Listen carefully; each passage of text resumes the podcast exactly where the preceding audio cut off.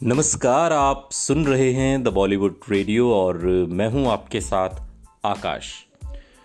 दोस्तों, ये किस्सा राजेश खन्ना और उनकी उस खास दोस्त का है जिससे इंडस्ट्री के बड़े बड़े लोग डरा करते थे। जी हाँ बॉलीवुड के दिग्गज एक्टर राजेश खन्ना को इस इंडस्ट्री का पहला सुपरस्टार कहा जाता है। इंडस्ट्री के पंडितों का कहना है कि राजेश खन्ना के प्रति फैंस की जो दीवानगी थी वो शायद किसी और स्टार ने अब तक तो नहीं देखी। और आगे कोई देखेगा इसकी भविष्यवाणी करना बहुत मुश्किल है। उनका जलवा ऐसा था कि लोग, खासकर फीमेल फैंस, उनकी एक झलक के लिए कुछ भी करने को तैयार रहती थी। हालाँकि ये जानना बड़ा दिलचस्प होगा कि सबसे पहले उन्हें सुपरस्टार किसने कहा? ये तमगा, उनके नाम के साथ किसने जोड़ा? किसने कहा राजेश खन्ना को सुपरस्टार? स्टार तो सब थे, लेकिन ये जो सुपर स्टार वाली बात थी और ये जो तमगा था, ये आखिर दिया किसने था? आज के इस पॉडकास्ट में हम आपको उसी किस्से से रूबरू कराएँगे। राजेश खन्ना की लगातार 15 से 18 फ़िल्में ब्लॉकबस्टर साबित हुई और उनका सुपरस्टार का टाइटल और मज़बूत होता चला गया। साल उन्नीस सौ उनहत्तर से उन्नीस के दौरान राजेश खन्ना की कई फ़िल्में ब्लॉकबस्टर साबित हुई। उस दौर में पैदा हुए अधिकतर लड़कों के नाम भी राजेश ही रखे जाते थे। राजेश खन्ना को सुपरस्टार कहलवाने में एक महिला पत्रकार का बड़ा रोल माना जाता है। 1960 और 1970 के दशक की जानी मानी एंटरटेनमेंट जर्नलिस्ट देवयानी चौबल का फ्रेंकली स्पीकिंग कॉलम बहुत लोकप्रिय था। देवयानी राजेश खन्ना की दोस्त भी थी और राजदार भी। वो इस कॉलम में फ़िल्म स्टार्स के चटपटे गॉसिप लिखा करती थी। देवयानी राजेश खन्ना को धीरे धीरे पसंद करती थी और पसंद करने लगी थी। इसलिए वो राजेश खन्ना के फेवर में लिखती थी, उन पर ये आरोप भी लगे।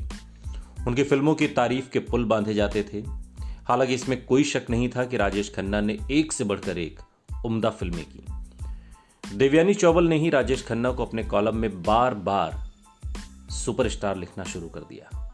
स्टार तो सब थे, सबको स्टार लिखा जाता था, लेकिन सुपरस्टार का जो तमगा था जो वो टैगलाइन थी, वो देवयानी चौबल ने अपने कॉलम फ्रेंकली स्पीकिंग में लिखनी शुरू कर दी। कहते हैं कि दोनों की मुलाकात फ़िल्म आराधना की रिलीज़ के बाद हुई थी और धीरे धीरे मुलाकातों का सिलसिला बढ़ता गया और फिर दोनों इंडस्ट्री और एक दूसरे के राजदार होते चले गए। देवयानी और राजेश खन्ना के रिलेशन इतने घनिष्ठ थे कि उन्हें सबसे पहले पता होता था कि एक्टर क्या करने वाले हैं। राजेश खन्ना की डिम्पल कपाड़िया के साथ शादी की जानकारी सबसे पहले देवयानी चौबल को मिली थी। स्वाभाविक रूप से राजेश खन्ना ने ही उन्हें यह बताया होगा। ऐसा भी कहा जाता है कि शादी के दिन राजेश खन्ना को दूल्हे का सेहरा भी किसी और ने नहीं, बल्कि खुद देवयानी चौबल ने ही पहनाया था। लेकिन सवाल यह है कि देवयानी चौबल इतनी बड़ी कैसे बन गई, इतनी करीब कैसे आ गई, बड़ी तो वो थी। देवयानी चौबल दरअसल बहुत बड़ी फ़िल्म क्रिटिक मानी जाती थी। और एक ख़ास तरीके का उनका पहनावा होता था। सफ़ेद साड़ी हमेशा देवयानी पहनती थी। एक ख़ास तरीके से वो अपने बालों को गोद कर रखती थी और आगे से उनकी कुछ लटें निकलती थी। और ये उनका एक स्टाइल था। ये उनका ड्रेसिंग सेंस था। और इंडस्ट्री के बड़े बड़े लोग इसलिए डरा करते थे क्योंकि वो जो लिखती थी, उसे लोग बड़े गौर से पढ़ते थे। और उस ज़माने में आज की तरह सोशल मीडिया तो हुआ नहीं करता था, ना टीवी इंडस्ट्री थी। और फ़िल्म मैगजीन्स और उसमें लिखे जाने वाले आर्टिकल, खासकर फ्रेंकली स्पीकिंग, जो देवयानी चौबल का कॉलम था, उसे इंडस्ट्री के बड़े बड़े लोग बड़े गौर से पढ़ा करते थे।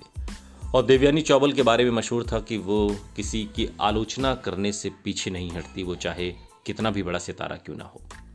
लेकिन ये बात राजेश खन्ना तक आते आते देवयानी चौबल यहाँ पर मध्यम बढ़ जाती हैं। और इसलिए कहा जाता है कि देवयानी चौबल और राजेश खन्ना की दोस्ती काफ़ी गहरी थी। इतनी गहरी कि राजेश खन्ना को वो अपना सब कुछ मानने लगी थी। सुनते रहिए द बॉलीवुड रेडियो। सुनता है सारा इंडिया।